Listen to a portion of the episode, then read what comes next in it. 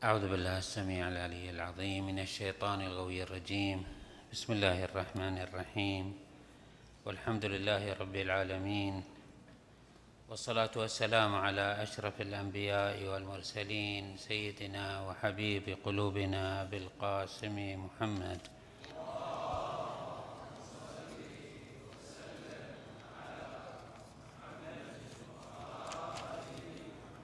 وعلى أهل بيته الطيبين الطاهرين المعصومين الميامين.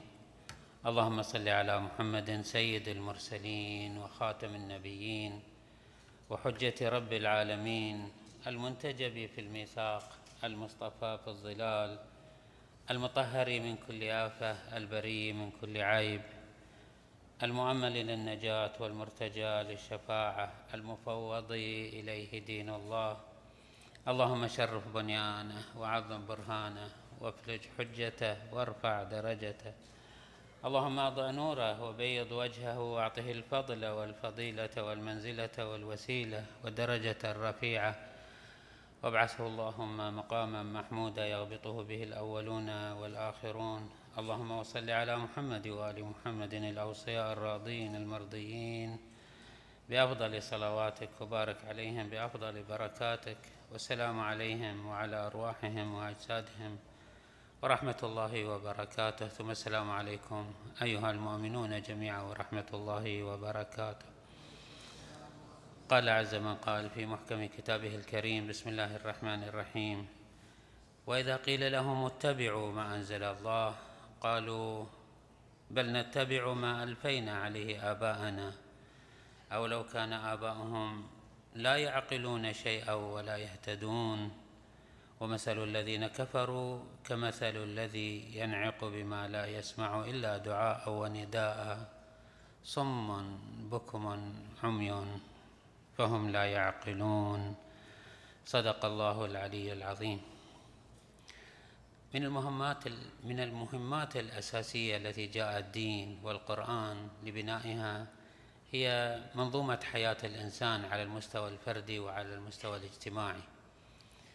ومن الواضح والجلي كما يبرز في هذه الآية الكريمة التأكيد على موقعية العقل والعقلائية في بنية الإنسان كفرد وكمجتمع.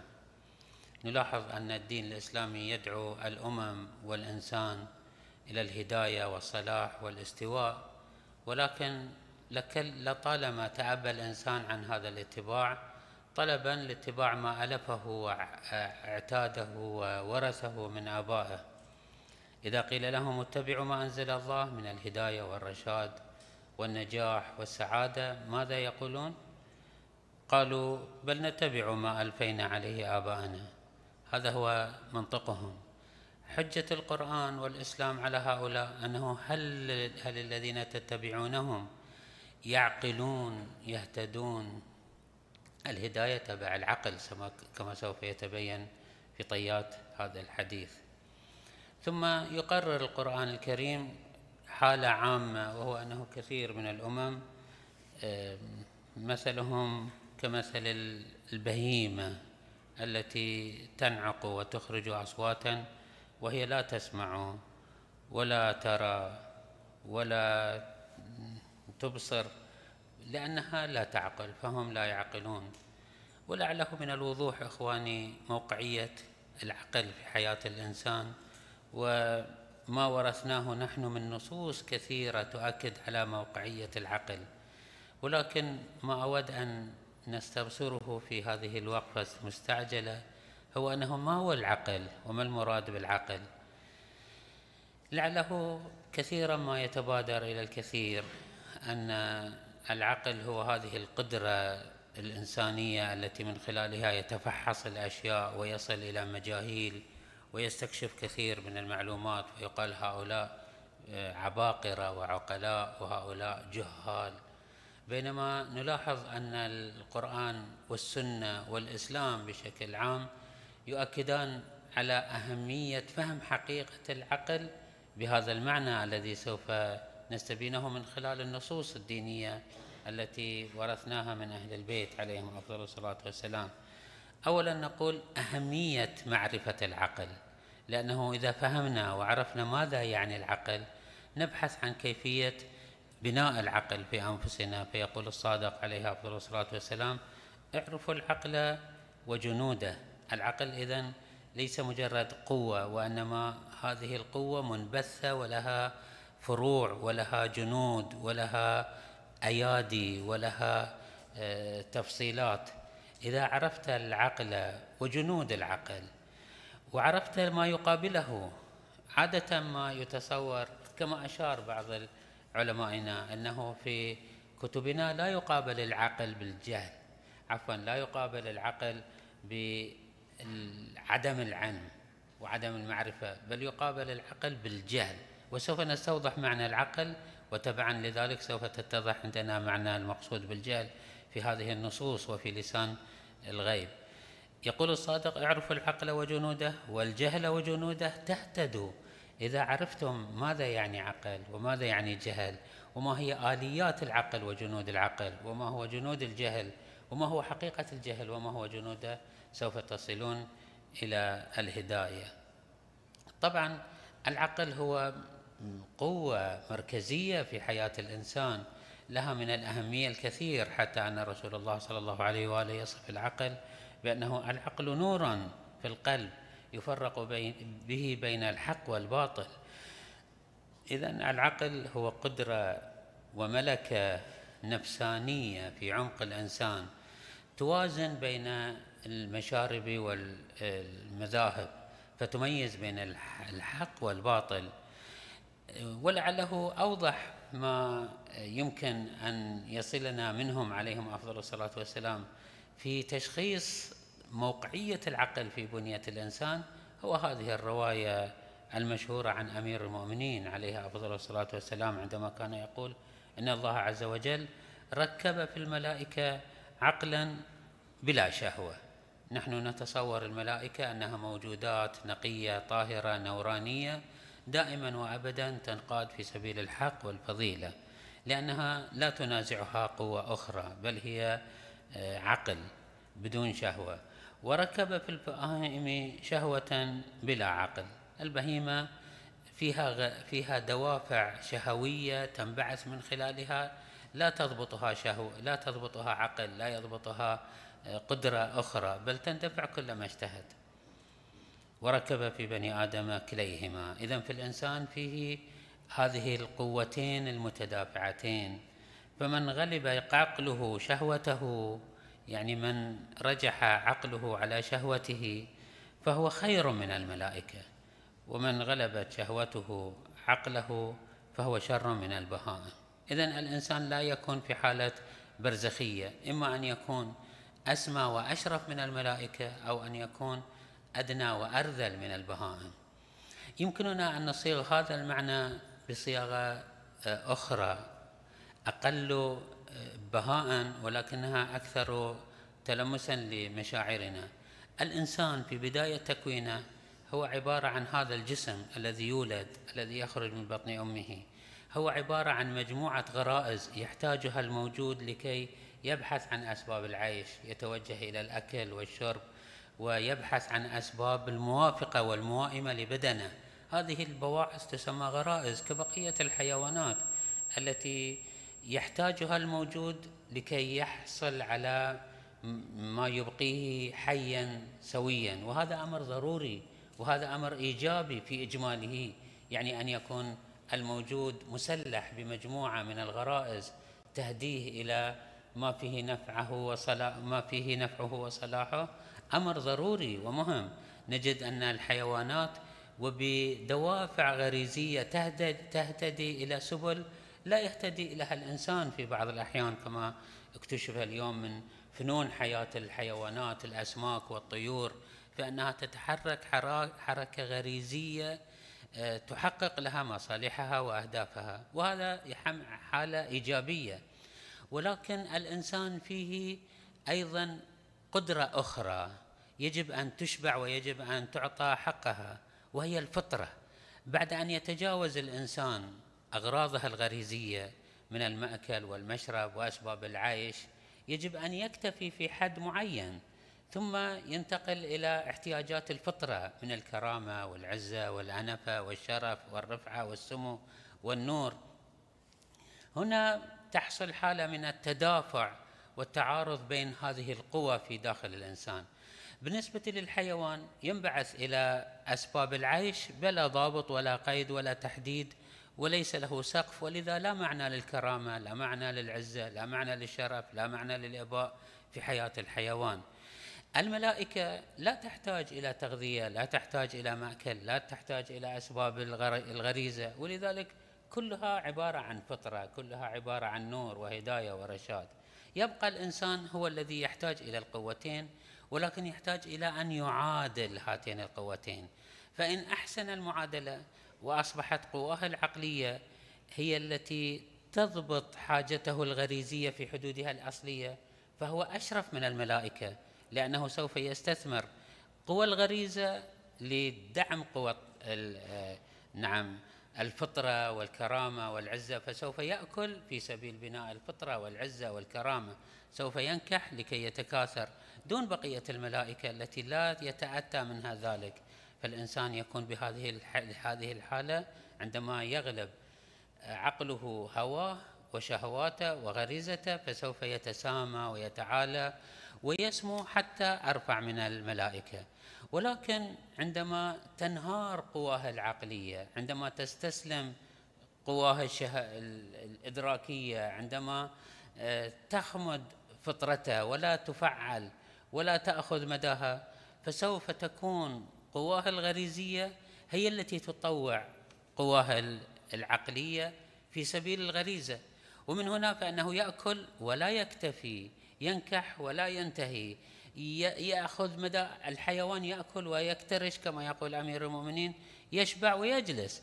أما الإنسان فإنه يكتنز الغذاء ويكتنز أسباب بما يكفيه ويكفي أقوام كثير ويمنع من الآخرين. فسوف يكون أرذل حالا من الحيوان. فسوف يكون أدنى مرتبة من الحيوان. وهذا هي معادلة الإنسان. ومن هنا تكون للعقل أي هذه الملكة ملكة العقل يعني ملكة الضبط. أصلا حتى في اللغة العربية العقل يعني من الرابط من التقييد من التحديد من التقييد. ولذا نلاحظ حتى الاشتقاقات في اللغة العربية في كل استعمالات في أغلب استعمالات العقل مرجعها إلى هذا المعنى إلى هذه الركيزة. هي أن هناك ملكة في الإنسان وقدرة في الإنسان تقيد انبعاثات ومطالب الغريزة وتحدها في دائرة معينة. يقول الرسول صلى الله عليه وآله ما قسم الله ما قسم الله للعباد شيئا أفضل من العقل. إذا المعيار والضابط في فضيلة الإنسان وفي مرتبية الإنسان هو هذا المعيار وهو العقل. أيضا يقول صلى الله عليه وآله أنه ما قسم الله لعباده شيئا أفضل من العقل فنوم العاقل أفضل من سهر الجاهل. إذا آه العقل هو هذا الرابط الذي يضفي كمالا وجمالا حتى على نوم العاقل حتى على سكون العاقل مقابل ما يقدمه الجاهل. هنا يؤكد الفقهاء في كثير من الموارد في أن الجهل لا يعني عدم الإحاطة. لا يعني عدم العلم. الجهل يعني الخفة والطيش مقابل الضبط والربط للعقل. الجاهل ليس هو ذلك الذي لا يعلم. نعم الذي لا يعلم يوقعه الذي لا يعلم يوقعه عدم علمه في أسباب الجهل في الخفة والطيش والرعونة لأنه لا يعلم بالمصلحة. ولكن أصل الجهل هو هذا الطيش. فقد يجتمع الجهل مع العلم. لأن العلم هو الإحاطة والإدراك ولكن هذه الإحاطة والإدراك لا تلازم الانضباط والرزانة والثقل. فكم من عالم وكم من حامل للأسفار وجهله قاتله وعلمه فوق ظهره كما الحمار يحمل أسفاره. الحمار يحمل أسفار الجاهل يحمل علوما ولكن هذه المعارف هذه العلوم هذه الإحاطات هذه الإدراكات لا تتحول إلى عقل لا تتحول إلى رابط لا تتحول إلى ضبط فهي آه، تصبح حجة عليه لا أنه منفعة له. يكون محيط مطلع ولعله هذا بلاء الإنسان إنسان اليوم وهو أكثر ما بلغه الإنسان في ولعله هو هذا الظاهر. أبلغ ما بلغ الإنسان من إحاطة وقدرة على تطويع أسباب الكون والفيزياء والكيمياء ما واصل إليه إنسان اليوم.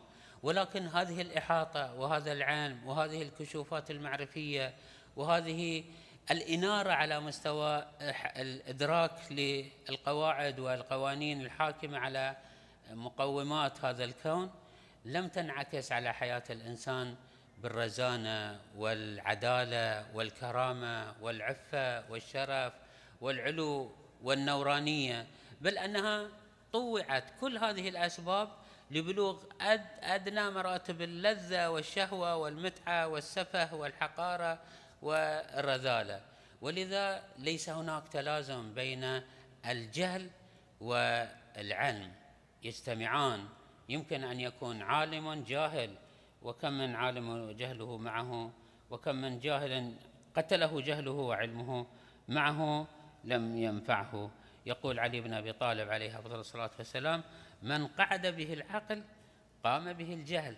إذا لم تفعل العقل إذا لم يأخذ العقل مداه فإنه سوف يكون للجهل مساحة السيطرة والهيمنة.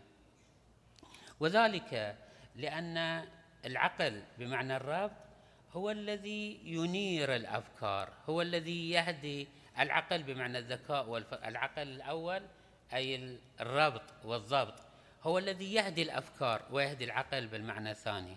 يقول علي بن أبي طالب عليه أفضل الصلاة والسلام العقول أئمة الأفكار.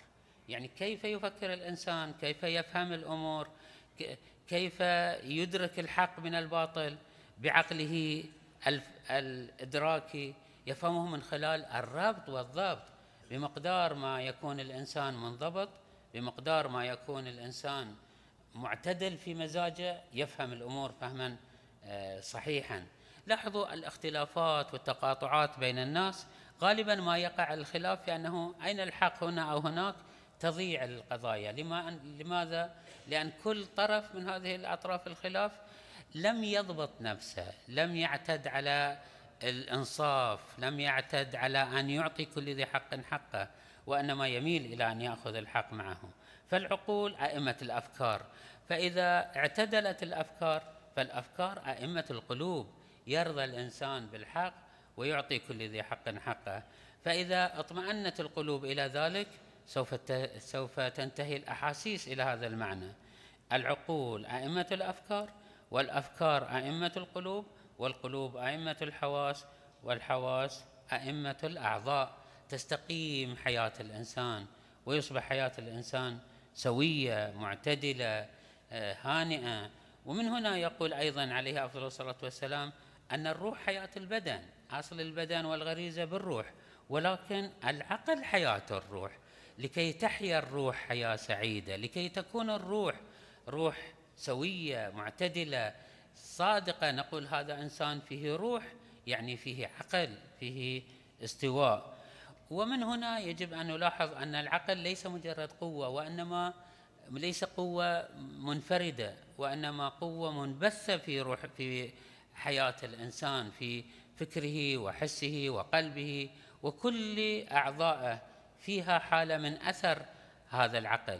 ومن هنا ما هو مسموع دائما من جنود العقل جنود العقل وجنود الجهل. كما أن للعقل جنود وقوى منبثه في الإنسان من طلب الخير والصلاح والعدالة والاستواء. الجهل كذلك الغشامة والغشامه بمعنى الاعتداء على الآخرين والجرأة والظلم. هذه القوى متنازعة في نفس الإنسان. يقول أمير المؤمنين عليه أفضل الصلاة والسلام العقل صاحب جيش الرحمن. فإذا هناك قوى وأفراد هي جيش للحق والفضيلة والرحمة جيش الرحمن. يقابلها الهوى قائد جيش الشيطان. والنفس متجاذبة هكذا يقول أمير المؤمنين. نفس الإنسان تميل تارة إلى قوى الشيطان وأخرى تميل إلى قوى الرحمن. فأيهما غلب؟ كانت كانت في حيزه. النفس تارة تكون في سلطة قوى الشر وقوى الشيطان وقوى الأهواء وأخرى تكون في قوى الخير والفضيلة وقوى العقل. مضمون هذا الكلام نتيجة هذا الكلام أنك أنا وأنت وأنت نعيش حالة تدافع نعيش حالة قتال في أعماقنا. هذا ليس حالة مرضية.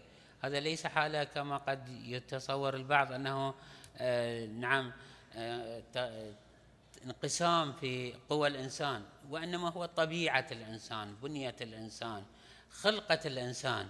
أنه هدي إلى الخير والشر يستطيع أن يميل إلى هذا الطرف يستطيع أن يميل إلى هذا الطرف. يراد منا أن نعيش هذه الحالة من النزاع وأن نبقى في حالة تجاذب وتدافع. ما دمنا أحياء وما دمنا محتاجين إلى هذا البدن. وما دمنا في هذه الحياة التي نحتاج إلى أن نأكل ونشرب ونعيش فيها فأننا نحتاج إلى أن نجاذب أرواحنا وعقولنا هيمنة الأهواء والشهوات والرغبات. نعم يجب أن نأكل يجب أن نشرب يجب أن نسعى يجب أن نعمل في سبيل بناء وبقاء هذا البدن. وبمقدار ما يمكن أن نكسب العيش وأن نكسب الرزق ولكن وهنا تكون المشكلة. مع لزوم هذه الأشياء يجب أن نحدها ويجب أن نضبطها. لا نستطيع أن نستغني ولا نستطيع أن نطلق لها العنان. أيضا تقول الرواية الواردة عن الإمام الحسن عليه أفضل الصلاة والسلام أن العقل تجرع الغصة. تحتاج إلى أن تتجرع ألم. تحتاج أن تبلع المرارة في سبيل هذا الضبط وفي سبيل هذا التوازن. يقول عليه أفضل الصلاة والسلام العقل تجرع الغصة ومداهنة الأعداء ومداراة الأصدقاء. هي هذه الحالة من التوازن والاعتدال. لا حالة الانكفاء وجذ المشكلة بأن لا تأكل لا تتزوج لا تشرب لا لا تعالج لا تذهب إلى الكسب. هذا ليس بصحيح. ولا الانطلاق في هذه الآفاق بلا ضوابط ولا تحديد. فالنفوس طلقة يعني تميل إلى الانطلاق تميل فيها بواعث تدفعها إلى حالة من الانطلاق. فالنفوس طلقة لكن أيدي العقول تمسك أعنتها. طبعا الأعنة هو هذا الذي يربط به لجام الحيوان والفرس. الفرس نحتاج له أن يكون منطلقا وقويا وله عضلات ومندفعا ولكن لا بلا ضوابط لا بلا حدود لا بلا أعنة. يجب أن نجعل هناك عنان ورابط نحد فيه انطلاق هذا الفرس. هذا التشبيه لطيف في هذا المورد. النفس مثل نعم الحصان القوي فهي تميل إلى الانطلاق تميل إلى الانعتاق تميل إلى عدم التحديد. ولكن يجب أن نقيد هذه النفس الحرون المنطلقة. وهذا هي مؤونة ووظيفة الإنسان في هذه المرحلة الوجودية. المؤمن نفسه منه في عناء والناس منه في راحة. ما دمت مؤمنا يجب أن تذيق نفسك حالة من تجرع الغصص وعناء الانضباط والانقياد. أن تكرم الآخرين أن تعطي مما عندك. أن تفسح المجال الأوسع للآخرين على حساب رغباتك وشهواتك. يجب أن نعيش حالة من المعاناة والمواجهة في ضبط النفس لكي نحظى بحالة من السمو والرقي والرفعة والنور والهداية. الإسلام جاء ليستنقذ الإنسان من عبودية الأهواء والشهوات. أخواني وأخواتي قد تكون هذه المعاني من الوضوح والجلاء ولكنها تحتاج إلى تفعيل تحتاج إلى تذكر تحتاج إلى أن نجعل من هذه المفاهيم وهذه الرؤى ومن هذه النصوص التي تهدينا إلى هذه الآفاق أن نجعل منها منهجا حياتيا في حياتنا. لأنه مجاذبة النفس ليس فقط في المحرمات بل في مطلق الشهوات بل حتى في كثير من المباحات. يجب أن تراجع نفسك وأن تلاحظ اندفاعتك وحركتك. هل هي اندفاع شهوية أو اندفاع عقلية؟ لأنه بمجرد الاسترسال والاتباع مع الرغبات فإنها سوف تنقلب عليك هذه ولن تكون لها حدود. سوف تقودك إلى المكروهات ثم تتخطى إلى المحرمات. وكم من عقل أسير تحت هوى أمير. عندما يتأمر الهوى وعندما يعتاد على الاسترسال وعندما تأخذ النفس مداها في الانطلاق فإنها لا تحد بحد لا تقيد بقيد بل أنها سوف تلبس عليك وسوف تصبغ عليك الأمور لأنها سوف تربك قلبك مشاعرك ومشاعرك سوف تربك عقلك في فكرك. كما هناك في حركة عكسية كما كان العقل آه، إمام للفكر والفكر إمام للقلب سوف تكون الأهواء إمام القلب إمام الأحاسيس. وإذا عندما تكون الأهواء هي ضابط الحركة والأعضاء سوف تنعكس على الحس وسوف تنعكس على القلب وسوف تنعكس على الفكر. فيتحول الإنسان كله مجموعة آه، أهواء وشهوات ورغبات. ومع الأسف الشديد كلما عاش الإنسان حاله من الترف حاله من الاسترسال في أسباب المتعة. مهما كانت حلال مهما كانت فإنها سوف تنعكس على قواه العقلية سوف تنعكس على عضلاته الروحية سوف يصبح هش سوف يصبح رخوا سوف تنهار قواه العقلية مع أول رغبات وهذا ما نلمسه في كثير من مظاهر حياتنا اليوم. فكلنا نشتكي من هجوم هذه الآلات اليوم علينا وأنها دخلت في حياتنا آلات التواصل وآلات ولكننا لسنا قادرين على أن نواجه هذه الظاهرة. وظواهر كثيرة لعله ليست هذه إلا نموذج مشير إلى ما نعاينه نعايشه من حالة خور وضعف في مواجهة الاهواء والرغبات والشهوات مما يحوجنا أن نراجع أنفسنا لنقوي أرواحنا وعقولنا لمواجهة ما سوف نواجهه من أسباب الضلال والشهوات والرغبات. نرجو من الله سبحانه وتعالى لا يخيب بيننا وبين هدايته ورشاده والحمد لله رب العالمين. وصلى الله على محمد وأهل بيته الطيبين الطاهرين.